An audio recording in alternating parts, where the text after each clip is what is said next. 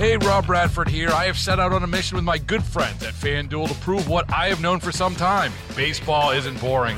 Now I have a daily podcast to prove it with some of the most notable people in the baseball world screaming baseball isn't boring from the mountaintops or at least agreeing to come on our show. Players, managers, GMs, and yes, even the commissioner of baseball, Rob Manfred. It has been a constant wave of baseball's most powerful voices. So join the revolution, subscribe, and soak in Baseball Isn't Boring. Listen on your Odyssey app or wherever you get your podcast. You'll be glad you did. Welcome back to hour number two of the ESPN 1320 Insiders.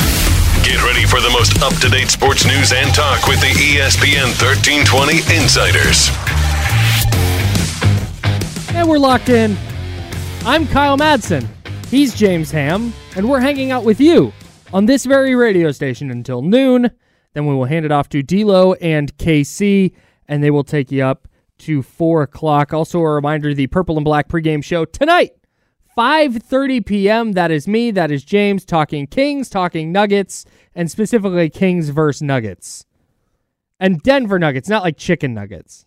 Oh, Kings versus Chicken Nuggets. Oh, I do love a McNugget. We could do Burger King You versus. could sh- you could show me all the pink slime videos in the world, and I'm still ordering some McNuggets. I've chosen just not to watch any of that. Like, I yeah, I don't seek it out, but when people are like, "Do you know what you're eating?" Like, no. No, I choose. I chose not to. I chose not to know what I'm eating. we only live once, Kyle. Uh, speaking of the Denver Nuggets, not only do they play the Kings tonight, they will face the Miami Heat tomorrow, and you can hear that game uh, right here on ESPN 1320. 6:30 p.m. is the tip-off. ESPN 1320 is your home for NBA basketball, the play-ins, playoffs, and the finals. The finals feel so far away.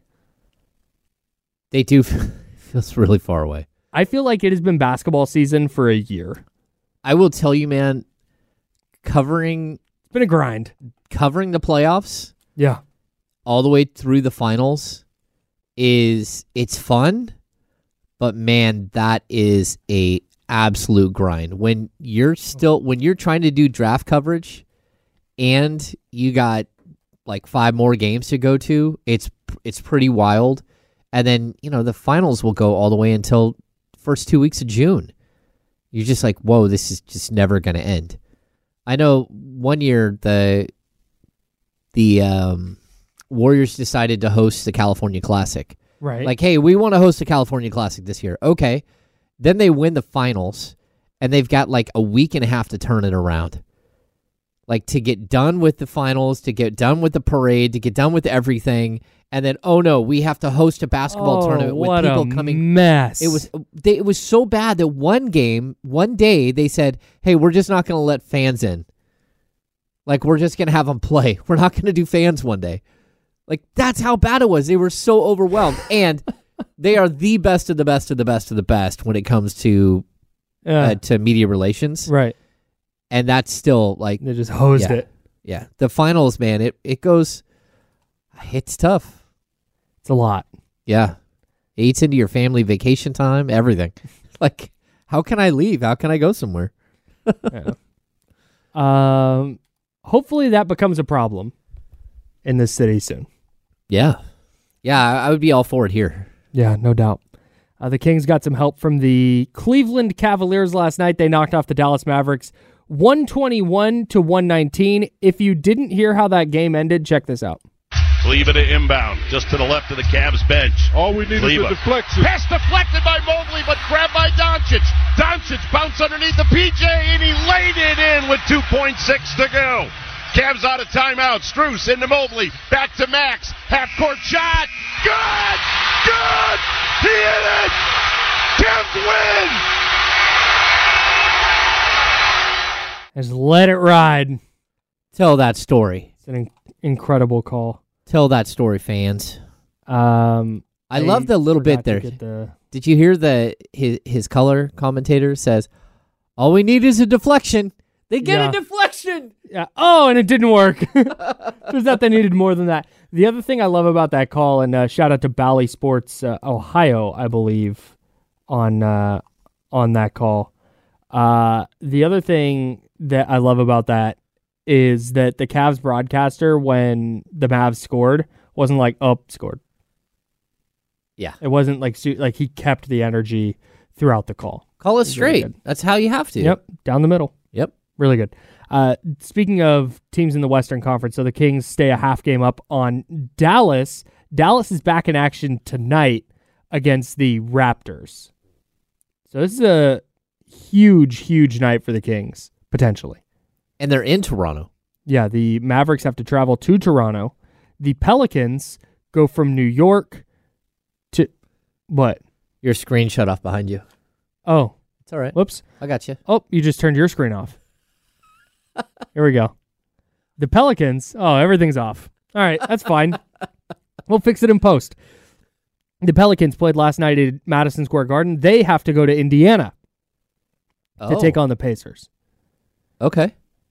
It's a very tough game for the Pelicans. Not as tough of a game for the Mavs, but traveling on a back to back up to Toronto, not a super easy trip.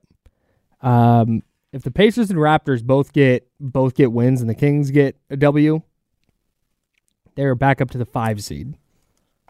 Uh huh. Is that right? Five? All right. I believe it. Uh, no, I'm sorry, six. Up to the six seed. I honestly, you know what I believe just happened? Why our our uh, Oh, our you're still locked in. Okay. Shut down. Uh huh. Jesse. Jesse turned his TV on and shut yours off at the same time. Let's Oh, That's blame what Jesse. happened. That's Jesse the other day came in and he went to turn his TV on and he saw that the game where his Dolphins hung up 70 on the Broncos was on. Oh So no. he was locked in. So he, so he turned it on. He's like he's like hell yeah, I love this. He went back out to his The car, next- got some teal on, the came next back in. the next game they showed was Miami's debacle against Tennessee. they lost a game they had no business losing. Uh, it's amazing. Uh, so if you're rooting for the Kings tonight, you're also rooting for the Pacers, uh, which should be pretty easy with Tyrese Halliburton. You're also rooting for the Raptors, which should be pretty easy with. Hmm. Scottie Barnes. Scottie Barnes. Yeah, face of the NBA, Scottie Barnes. I was trying to think of a random Raptor, but I don't know who's on their team anymore. Uh, Boucher. Chris Boucher. Uh, Is he still Grady. there? Yeah, Grady Dick. Mm, yeah. Um, Yeah, root for, root for Dick and the Raptors. There you go. Mm-hmm. I who who's their point guard now? I don't even know. Uh, Immanuel Quickley. Oh, that's right. Yeah, and they have R.J. Barrett. Yeah, RJ Barrett there now. Yeah, Sure. Yeah, root for the former Knicks. We're coming up with this team Yeah. on the fly. Yeah. Totally. All right. Uh, I was honestly, I was trying to think of a former King who plays for Toronto, and I Garrett can't. Temple. Garrett, Tem- that's it. Thank you. Thank you. you, George uh, Muller. Yeah. Thanks, George. There we go. All right. Um, where were we? I, I messed everything up when I Yeah, that was that was a the- distraction. the televisions. we were talking about uh, where we would put this this season in perspective Oh. as far as that no, we have that for sure. yeah. But the last one, uh, Lakers Clippers. Oh, The Kings still chasing the Clippers, trying to keep them in arm's reach. Can you stomach it to pull for the Lakers tonight? I know it's tough. yeah. I, I don't care. But also, but also, if he gains some separation from the Lakers, a, a Clippers win wouldn't be the end of the world. No, well, that uh, you have to look to like the Lakers and the and the Warriors. They're locked in at nine ten. Like there's no threat from below them at this point. And, and I'm not saying that they can't climb up. They can. They can climb up and catch the Kings. They can catch Dallas. Mm-hmm. You know that's for sure. But I don't think that you're fear, fearing the Utah Jazz or the Houston Rockets at this point. That's just not a thing, Yeah, right? yeah, and out. so yeah, I, I think that I, I don't really care about what happens with those guys, uh, because I don't think that they can actually track the Kings down. But there's a possibility, and Yeah, they're they- also they're kind of locked they, in. they are the Lakers. The Lakers and Warriors are closer to the Kings than the Kings are to the Clippers. Yeah. Hmm. But it's all really close. Yeah. I mean, it's it's not that that much of a difference. Four games separate ten and five. Ten and five, yeah. Oh my god. But then again, there's a little bit of a drop off after that, right? There, oh, there's yeah, yeah, yeah. yeah. Th- Then there's the Jazz. The Jazz are four back of the Lakers. okay. And I don't, but the other thing you have to you have to consider is like, the Jazz aren't trending the right way. Hmm. The Warriors and Lakers are are trending up, but not nearly at the rate they probably need to trend to become a real factor in that race for a non-play-in spot. Like they're they're playing better, but I mean, Golden State nearly smoked a twenty point, twenty three point lead to the Wizards last night in the second half. Mm, So yeah. the Kings need to get Tyus Jones. By the way, speaking of the Wizards, Yeah, uh, Tyus Jones, uh, like he just He's a baller. Dude. he's really good. you know. Do you know what his assist to turnover ratio is this year? it's always spectacular. It is more than seven to one. Yeah. It is seven point something to one. A good if you're not if you're not is like two and a half, three to one is like dang, that's a good assist to turnover ratio. Yeah. And he is beyond seven to one. That's what he's like for his career though. Man, he is Like- just a, just cashes threes, makes smart plays, tries on defense. Yeah. No, I think he's a good pickup. I'm surprised they didn't deal him. I'm really Me surprised man. they didn't bail out at the at the deadline Me too. Because that's just a horrendously bad team, and you might as well collect first round picks because Tyus Jones is unrestricted free agent after the season. Like, if he's going to go back, like the only reason you would go back there is if they're going to pay you like a boatload of money to to be their their Unless point unle- guard. unless they think that he's some he was going to be some great influence on Jordan Poole and they think Jordan Poole is the long-term guy who's not coming off the bench by the way. Uh, Do you know what I watched Jordan Poole do last night? He went to go pull from 3 and or like pump fake like this and had the ball fly out of his hands just backwards and he had to run back and catch it. oh, Just Did I- Did you see GG Jackson the other day, like do forty seven pump fakes under the rim? no. It sounds hilarious though. like it was, he just kept pump faking and pump fake, and it was like like the rapid pump fake, like wow, you're like, what are you doing, bro? Just trying to get somebody in the And air. then laid it up. Like, not going to work. amazing. Let's get some keys to a Kings victory tonight. The Kings looking for a sweep of the Denver Nuggets. We'll also have our matchup of the game there as well. And then we want to zoom out and take away some of the doom and gloom of this year and, and try and put this Kings season in perspective a little bit. That's James. I'm Kyle. We're the Insider, sponsored by Jiffy Lube on ESPN 1320.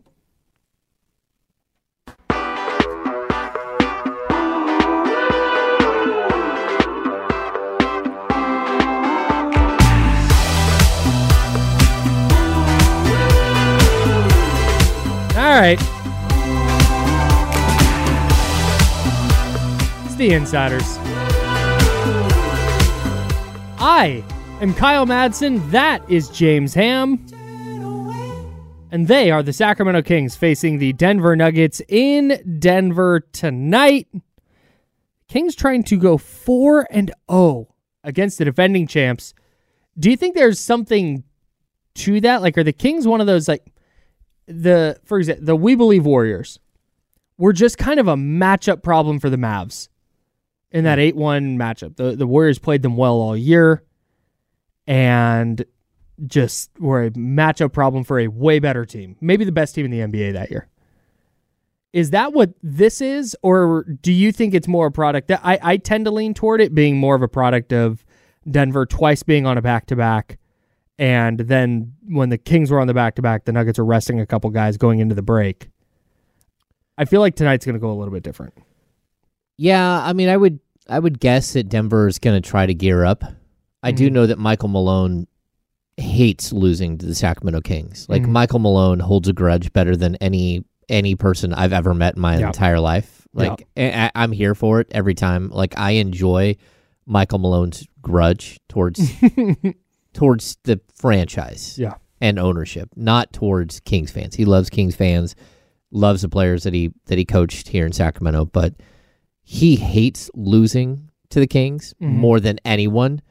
And the fact that they're three and zero right now, he's got to be like. I bet you he stayed up like all night long, like working on a game. He is plan. hardcore game planning like it's game seven. That and I think his players know this too, and Yeah. his players like, oh, we got to get one for coach. Yeah. The Kings are going to be up against it tonight. This is going to be a tough one. I do think that they're a good matchup I do too. against Denver I do too. because they do a lot of what Denver does, and and Denver at times can be better at it. But I also think the Kings have overall more natural shooters. Mm-hmm. They've got a different element in De'Aaron Fox and his ability to to drive to the rim. Mm-hmm. I, I think that they just have some other elements I, I love what Denver's done and how they've built their team, and I think the Kings should model what they've done. They need some of those players that, that Denver has, Yeah. but I also think that the Kings have a couple elements that are just a little tweak on what Yeah. Denver does. Yeah. So how do the Kings get a win tonight? Actually, before we get into keys, uh, what's your matchup of the game? And please don't say Sabonis versus Jokic. Yeah, it's Sabonis versus no, it's uh, Keegan Mur- Murray versus Michael Porter Jr. And to be honest, Keegan hasn't played all that well against Denver. Mm. I, I found it really interesting when I went back and looked to see why is it that the Kings keep be- beating Denver. No one in particular has like a spectacular three game set against the Nuggets. They're a very, very good team. Yeah, but if you look at like Huerter's averaging like 13 points, like I, I think Harrison Barnes is like 12 points. Mm-hmm. Keegan Murray's at like 11 or 12 points. Even Sabonis is at 18 point something points. It's not like there's one player outside of maybe Fox who's at like 26 and 11. Sure. Or it's not even that. It's like 23 and a half and 11. So I'm I'm still wondering how the Kings have pulled off each of these victories without like going back and rewinding the tape and saying, "Okay, what happened here? What happened there?" Yeah. I think the Kings have just played really well against him. Yeah. And, and they've held them defensively. They've been solid defensively against the Nuggets. And whether it's a matchup issue or whatever, I'm not sure. But even like the Aaron Gordon effect hasn't really hurt the Kings, and Porter Jr. hasn't really torched the Kings. So you're kind of wondering what it is, the recipe that's Yeah. here. But I really like this matchup because I think Murray can be a, a better version of Michael Porter down the road. I think it's going to be tough to get that sweep for all the reasons you laid out. But let's get to some reasons that the Kings could win tonight with our keys to victory for Sacramento in Denver at Ball Arena. James, what is your first key? Let it fly. The Kings have shot 41.6% from three against the Nuggets, and they've held the Nuggets to just 31.3% from three. And to me, that's Dang. a that's a big deal. Come out shooting, look for your shot. Sabonis needs to look for his shot. He needs to try to drag uh, Jokic away from the basket, get him out of the key where he's just gumming up everything. Start shooting. Everybody needs to shoot. Everyone needs to hit tonight. Yeah. Yeah. Um, holding Denver to 31% from beyond the arc is a huge deal because of how easily they generate open threes. Yep. And being able to defend that and keep them from knocking those down at 40 plus percent is a is a really big deal. The Kings need to continue that trend for sure. Uh, my first key, I would like to see Domantas Sabonis shoot it more than eight times. Mm, That's all. Get him That- going. sounds like a good one, Kyle. Get him going. On, I, I mean, Jokic is a is an okay defender, but he's he's not like like Bam Adebayo, for example. Great defender, really good interior defender. Oh yeah, yeah. Jokic is smart, active hands, gets his gets his hands in passing lanes, all that jazz. Uh, but but Sabonis should be able to to get more than eight shots up against him tonight. And uh, if he does that, I, I like the Kings' chances of, of putting up some points on on Denver. Uh, number two. Number two for me is frustrate Jokic. The last time these two teams played, Jokic lost his mind a little bit. He actually, to be honest, he should have been thrown out of the game. And that's something that, for whatever reason, the Kings have been able to get under his skin. Keep doing it. I know, uh, you know, Sabonis is physical and more of like the ground based guy that that's tough for Jokic to just push around. But uh, I, I'm here for it. I want to see an angry Jokic again tonight. My second one goes a, a little bit along those lines. And I would like to see with that, and I've, I've talked about this before, I would like to see them put Jokic in like every defensive action that they can. Mm. And maybe run. I know they don't love to run pick and roll stuff. And like I said, I'm not asking for 48 minutes of it. But especially when it's, you know, if it's Malik Monk, if it's whoever it is, just getting downhill, forcing Jokic to to move a little bit defensively. Uh, that's that's how you can go about frustrating him. So I, I I really like that one, and I think that's something the Kings could could do pretty easily uh, against him tonight. Number three.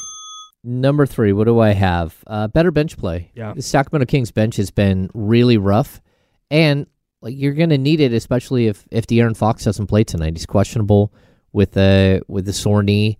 If he doesn't play, you need a 24 point game from Malik Monk. You need eight to ten points from Trey Lyles, eight to ten points from uh, Davion Mitchell, even Chris Duarte. Chris Duarte needs to go out there and maybe he can get you eight to ten. Like whatever it is, you're gonna need your bench to step up because it's not been good lately. We're due for a five of seven from three Trey Lyles game. Yeah, oh yeah. It felt for three months like he could not miss an open three. Like Yeah. everything was going in. Mhm. And now I I I I can, but I can't remember the last time I saw him hit one.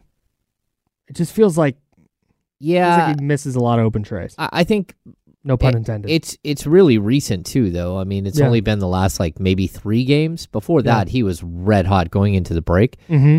I kind of feel like Trey is one of those guys because you got to remember he missed the first 13 games of the season, Yeah. and he missed that with a, I believe it was a calf injury, and so he he couldn't even really work out. So what we're seeing with Trey is he's probably got to a point where he may hit a wall from that initial group of games that he's played. He's just his wall is behind everybody else's wall hmm. because of all the games that he missed early, and you know you're still he. It took him a while to play himself into shape. Mm-hmm. Like it wasn't easy for him, especially since he's really worked on his body in the last couple of off seasons. Kings need him to come out firing and to really be the player that they've seen, you know, all, all of last season, where we had trade days all over the place. Yeah, I think we're we're due for one soon. I think uh, number three for me is that defensive intensity that the Kings showed in that comeback against uh, uh, Miami the other night. The defensive intensity they showed against the Clippers, Mm-hmm. the defensive intensity they showed in Denver right before the break. I would like to see that for four quarters tonight and not after they're down 15 or 18 or 20 or whatever that they go, oh gosh, we got to get back into this one. Start that from the jump and let that lead to offense. That is, you have to be locked in defensively against Denver. And it can't be for a couple minutes here and a couple minutes there because those few minutes that you're not locked in, they can really fill it up. So No, I'd like I- to see a 48 minute defensive effort. It would be nice to see the Kings kind of turn the corner and, and figure out the defensive side of the ball and, and show that it's sustainable. Yeah. Because, uh, again, I, I'm going to take the Miami game out of the conversation. I don't think they were horrible against Miami. I just think they're a step slow. Yeah, was- 50 50 balls and stuff like that. They were a step slow. But they've uh, started to show us that they've got something. And um, I want to see them build on that. And I, I want to see Jordi Fernandez go in there with a defensive game plan against his former team, his former coach, and really kind of give the Kings something different. Uh, give, give maybe even Denver something unique to look Mm-hmm. at tonight. Uh, do you know the last time Keegan Murray scored 20 points in back to back games? Mm, it's probably November. January 9th and 10th against Detroit and Charlotte. Oh, okay. He did it several times early in the year. You mentioned we were talking about the Keegan Murray Michael Porter Jr. matchup earlier. I would like to see him go for 20 plus again. I would like to see Keegan Murray featured in the final 25 games of the season. Yeah. Let's You know let what, this. let's let's let's talk about that next. yeah. Yeah, Keegan Murray needs to be featured, and then uh, some perspective on this King season as well. He's James. I'm Kyle. We'll be right back. You're listening to The Insiders with James Ham and Kyle Madsen, sponsored by Jiffy Lube on ESPN 1320 and 98.5 HD2, Sacramento sports leader.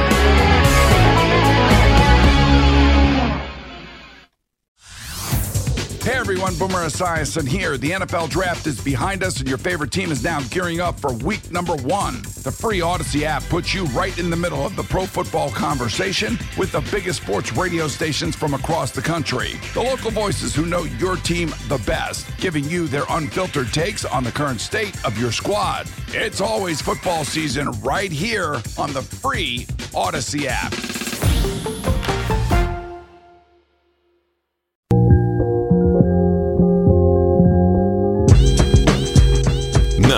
Back to The Insiders with James Ham and Kyle Madsen, brought to you by Jiffy Lube on ESPN 1320. You said before the break that you wanted to see Keegan Murray featured the rest of the way. Yeah, I and do. that, that feels like the move because outside of, you know, you got to make the playoffs because you want to make sure that your pick conveys to Atlanta so you have all of your picks moving forward so you can deal those and make some moves and et cetera, et cetera. Like that is a top priority. But as far as what we know about this team moving forward, like what are we going to learn about them and and all that jazz? It is we know Domantas Sabonis is great. We know De'Aaron Fox is great. Keegan Murray is the missing piece now. Everything moving forward has to be about ensuring that Keegan Murray is going to be the player that you were hoping he would be to move into the next phase of what the Kings are. Mm-hmm. Because that is the the core three, and if you want to tack Malik Monk on there, feel feel free. It doesn't frankly matter right now. The the Keegan Murray aspect of this though matters literally more than anything else. Their draft picks we talked about. Hey, you got to bring in guys with who are dogs and with length and this and that. That all sure. None of it matters if Keegan Murray does not take the leap that they're hoping he makes. Yeah, to be honest with you, we discussed this heavily yesterday on on the Kings Beat podcast. Uh, me and Sean and and Brendan. Subscribe wherever you get your pods. Yeah, exactly. I think it's for me. Like we know who they are, don't we? Like we know who this Sacramento Kings version is. Like if they somehow made a miraculous run. So last season, just go back. They're the number three seed, but I kept saying, hey, it's a number three seed that won 48 games. It's not a Right. number three seed that's going to win 54 games or 56 games like this year. Would have been the sixth seed the year prior. Yes. Okay. And I- I wasn't trying to take away from whom the Kings were, but what I was more pointing to is that the West as a whole was not great. And if somehow, if De'Aaron Fox doesn't injure his finger, or if Harrison Barnes hits that 3 at mm-hmm. the end of game four and they go up, what, 3 1 at that point, Mm-hmm. they advance to the second round. The Kings could have easily beat the Lakers. Mm-hmm. The Lakers, number one, the Kings had had their number. They were a better team than them last season. Mhm. They were just a better team. So I could have seen the Kings actually advancing to the to the Western Conference, you know, finals. Mhm. I don't think that they would have won, Yeah. but I don't feel that way at all this season. Like if you get through the first round, the second round is another great team waiting for you. Mhm. And that's just straight up how this season is so much different. There are so many good teams. And that's not just like, oh, the Kings are number seven because there are so many good teams. No, the Kings are about who they were last year. They ran it back. They got the same dudes, right? Mhm. But in order for them to take this next leap, I, I don't see a pathway to it. Like, not this season. There, Right. there is Right. so much. If you somehow make it through the first round, like big thumbs up, that's awesome. It's great for your Yeah, yeah, development. You get to the second round, you got another fight. Like this is going to be a really, really tough second round. Somehow you make it through that, you get to the third round. Like people keep saying, "Hey, Denver." You, I think you mentioned it earlier. Denver is probably the team that will represent the West. Mhm. Maybe they have one injury or they take Yeah. one misstep against a team like the Clippers Mhm. or uh, someone else gets hot at the wrong time, a Phoenix team or, or somebody that like we're watching and we're like, hey, they don't look like they're great right now, but who knows? Mhm. Yeah, this is a, this is tough. The So gauntlet. so my point to that is it, it doesn't take like a crystal ball to tell you that the Kings' chances of making it to an NBA finals or a Western Conference finals or even the second round of the playoffs Mhm. isn't all that good right now. It's not. It's not. Sure, if you get matched up with OKC and Sure. OKC doesn't have the experience, or you get matched up with Minnesota in the first round and they don't have the experience and they and they do something stupid and you're able to get steal a couple of games here and there and, and all of a sudden you, you beat them. I, I'm not saying that that's not out of the realm of possibility Yeah, yeah, yeah. the path forward for the Sacramento Kings, in my opinion, is, is through Keegan Murray getting better. I agree. And so for 25 games, I want to see that now. Mhm. Like I'm not worried about what the playoffs look like Mhm. because this should be about next season. It should be about the season after that. It's, it should be about building a sustainability, something that you can keep moving forward and and build on and build on and build on. And next thing you know, you're a contender Mhm. right? And the only way for me to see that path forward is for either you to go out and get someone who's great from the outside and bring them in, Mhm. or if you're going to do it organically, it's got to be through Keegan Murray and him taking the next step. And so that's what I would like to see the whole second half of the season. I was going to ask, would you rather see Keegan Murray get just a, a heavier workload over the next 25 games, but the Kings go out in the first round? Or would you rather see the Kings win a playoff series, but but Keegan continues to kind of be a third to fourth option?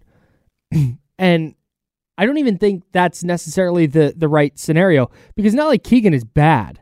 It's not like there's this rookie they have on the bench where they're like, yeah, you need to see what he's got for 25 games. We know what he's got.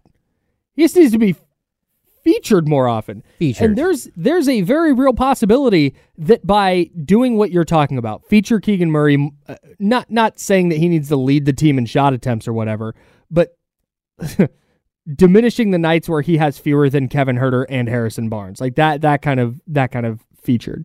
Where you're featuring him more often, where you're now increasing your chances to go in and win one of those playoff series, win two of those playoff series. Like 25 games is a lot of games to develop and change things and and tweak your offense going into the postseason to ensure that Keegan Murray and his ability to shoot from beyond the arc. He gets into the mid range. He is so tough to stop, especially when he hits that little fall away. He's tall enough that Yeah. not a lot of guys are going to affect that shot, and it feels like he's never missed it. I I would love to see more of that. A because of of the long term growth that you're talking about, which matters more than anything. But B because they might just accident accidentally fall into being the best version of themselves by virtue of doing that this year. Oh, I totally agree. Uh, and so for me, the next step for this Kings team is, is probably it's to strip away some of the other scores from this team mm-hmm. and force Keegan Murray to be that player and have three and D guys as opposed to more offensive minded, versatile guys that they mm-hmm. have right now. Mm-hmm. That's the next step. Yeah. And so you don't have that opportunity right now, but why are why would you limit who Keegan can be now because you have those you have other pieces right now that that are, you know, offensive weapons. This is right to to limiting and honestly this fits in a little bit with some of my my complaints about how they use Sabonis offensively sometimes. It's it's limiting looks for Keegan in service of shots for Kevin Huerter. Kevin Huerter is a really good player. I, I do not want to diminish him at all, but the odds that he is on a version of the Kings that is contending for championships are way down here. And the odds that Keegan Murray is on that team are way up here. And that's to me what what matters so much more at this point. And I would love to see the Huerter shot nine threes and, and 15 total attempts the other night. I would love to see Murray getting those kind of looks, Yeah, I- especially when he's as hot as he was. I think you know, even in our discussion, I, I think Sean's point was, well, like this is an equal opportunity offense, It shouldn't be. and well, no, I, what Kyle, no, it shouldn't be I know. I, because my biggest complaint about their offense, it's really good. It is way too like what's like altruistic. yes, I don't give the ball to the good players and let the good players do it. well, Basketball. but it's funny that that that is how it is with with De'Aaron Fox. De'Aaron Mm-hmm. Fox is second in the NBA in, in field goal attempts. good. Yeah, I, I think so too. Like he's a very Mm-hmm. good player. So, do you need him to be more efficient? Do you need him to hit his free throws? Do you need him to get to the line more? Yes, all of those things. But at the same time, I need that that next person to be Keegan Murray, Mhm. and in order for this team to take a leap. And I, I think the risk here, it's worth the reward. But I- I still will say the risk is that you get to a point where again Harrison Barnes goes into like his like little hermit shell thing where he's like we don't even notice him Sure. and that can't happen and I don't want to strip away everything from Kevin Huerter. I still think he is a very good player like what you said. He's still 25 years old. Like there are things that you can you can build with the group that you have, but the goal should be to number 1, the goal should be to avoid not being in the playoffs. Mm-hmm. And number two, the the goal should be to make sure that Keegan Murray is becoming the better version of himself that everyone hopes that he can be. You can't miss the playoffs. That so I'm not saying like throw everything aside and Yeah. like if it costs you a playoff seed, no.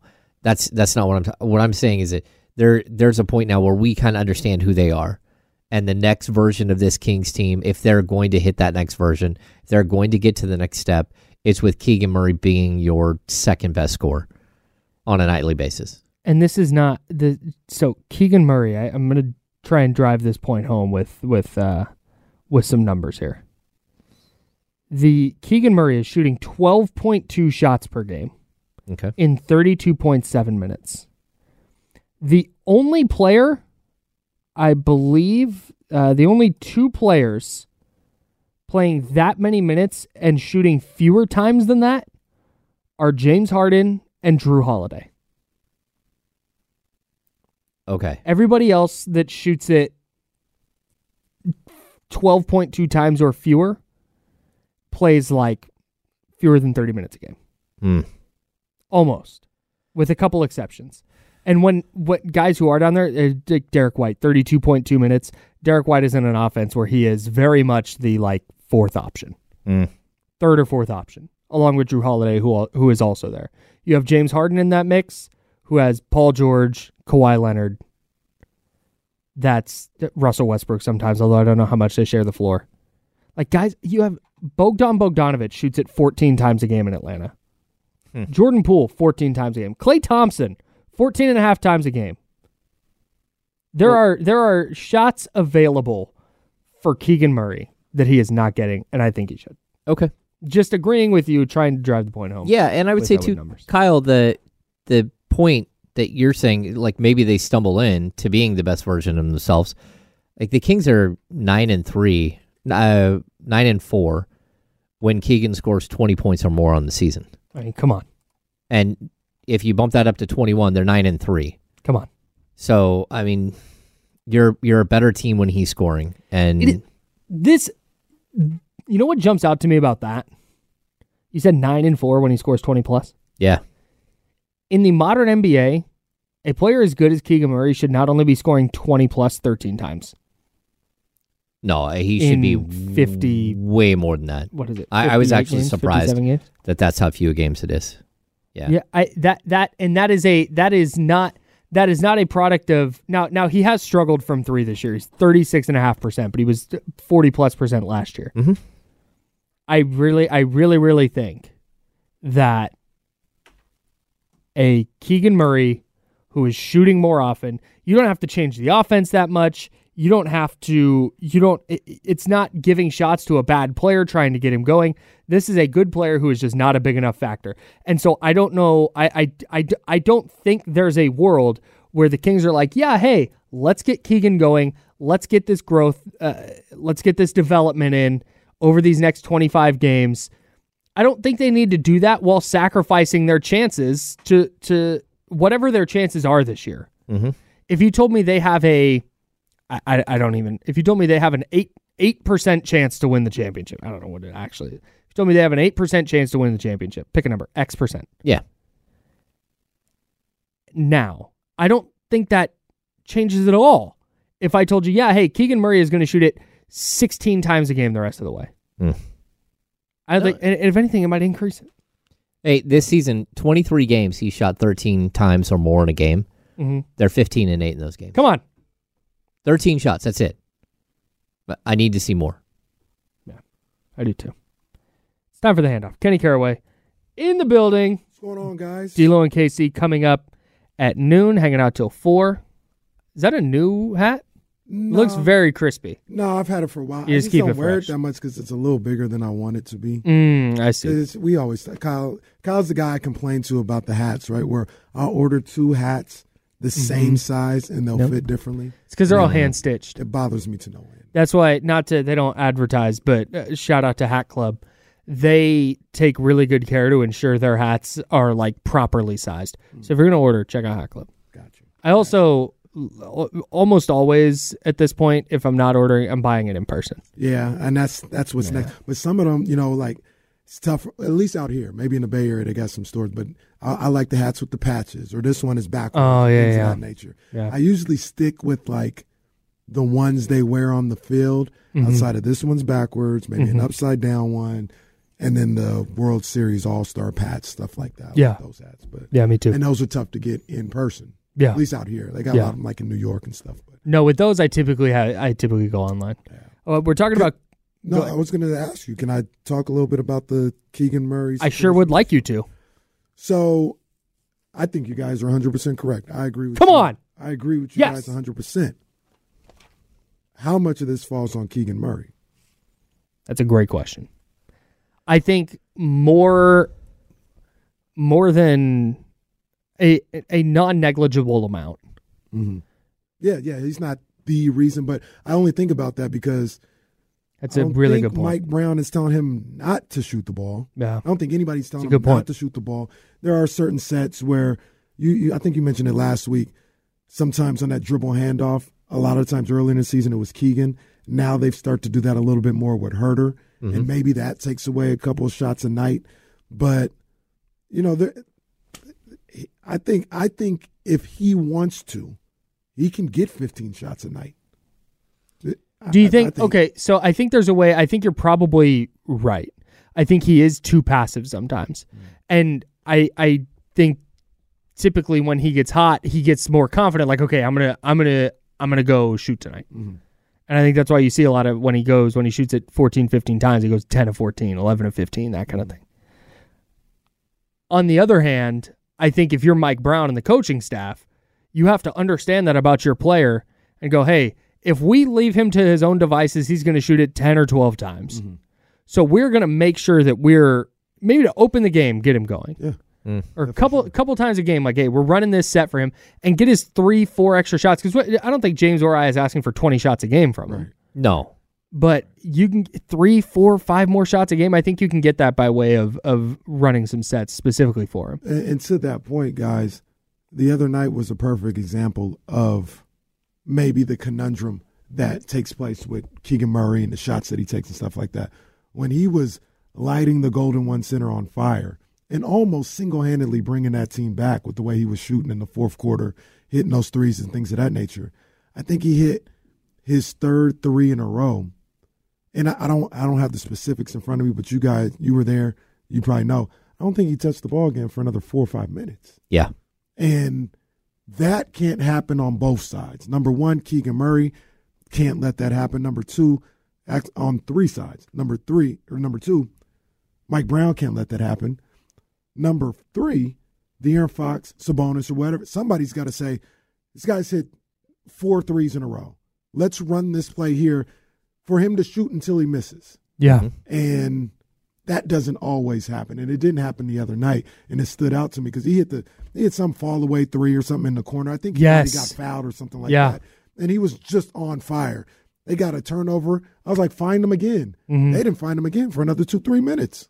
He Yeah, shot six tough. to seven from three, 10 to 14 from the field. And his miss was like a heave toward the end of the game. Mm. Where it's like Yeah. end of the shot clock, just mm. throwing one up. Yeah, and I would also tell you, like over his last 16 games, we're seeing the the opposite of what I'm talking about. He's only shooting the ball 10 times a game, mm. 10.2 shots per game over his last 16. He's averaging 12.3 points per game.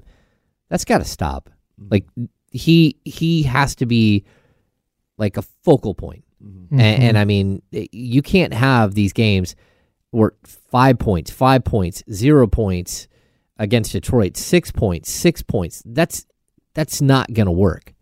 Like if this team is going to maximize who they are, yeah, he's got to be great defensively. But look, man, you're 23 years old. We need you out there. Like if you're playing 38 minutes or 36 minutes, you got to play both ends of the floor Mm-hmm. the same way. I need to see you cut. I and I need his teammates to get him involved. Mm-hmm. To to whatever it is. Like Mike Brown doesn't want to run post ups for him. I don't know why. Like he, he, as a college player, he was incredible in the post up. Like he was like 98 percentile in his in his class coming mm-hmm. into the draft in the post, and at high usage. so That's a pet peeve of mine too. Just in the NBA in general, they'll never get nobody on the block. yeah, Ever. Not anymore. Yeah. Yeah. You Yeah. can do that twice a quarter, and there's eight shots. Yeah. you know what I mean? And they just don't do it in the NBA in general. It's not a Kings issue specifically, Yeah. or exclusively. They just don't seem to do that at all. Uh, Mark, uh, nope, not Mark Jones.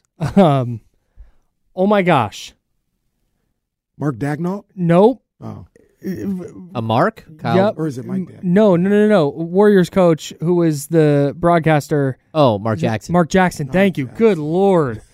Oh my God, Mark Jones. would I not- often I- forget- Mark, Mark Jones was just. I often wish I could forget about Mark Jackson, I but go ahead. a lot of Warriors players probably do too, but um, no, that was a big thing with him.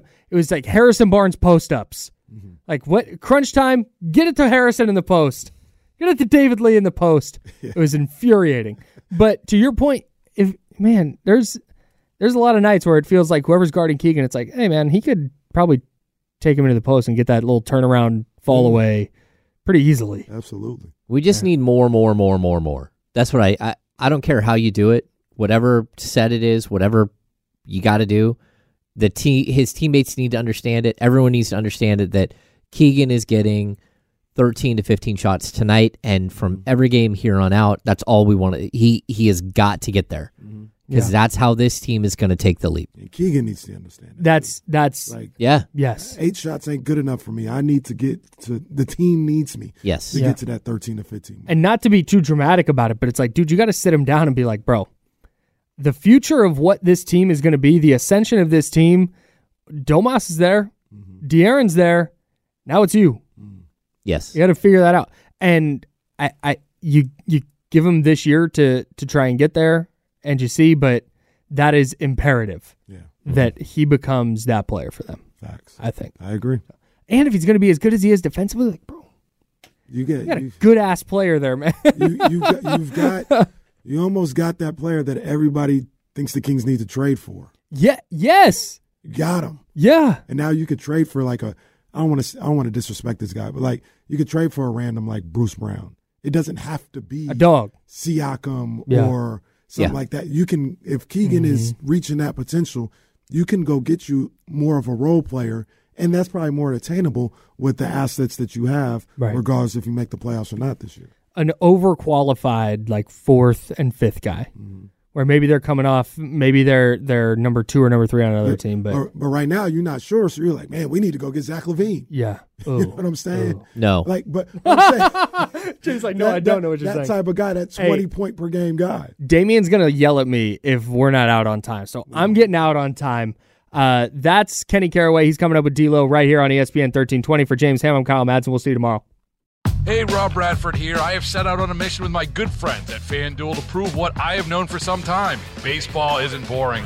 Now I have a daily podcast to prove it with some of the most notable people in the baseball world screaming baseball isn't boring from the mountaintops or at least agreeing to come on our show. Players, managers, GMs, and yes, even the commissioner of baseball, Rob Manfred. It has been a constant wave of baseball's most powerful voices. So join the revolution. Subscribe and soak in Baseball Isn't Boring. Listen on your Audacy app or wherever you get your podcast. You'll be glad you did.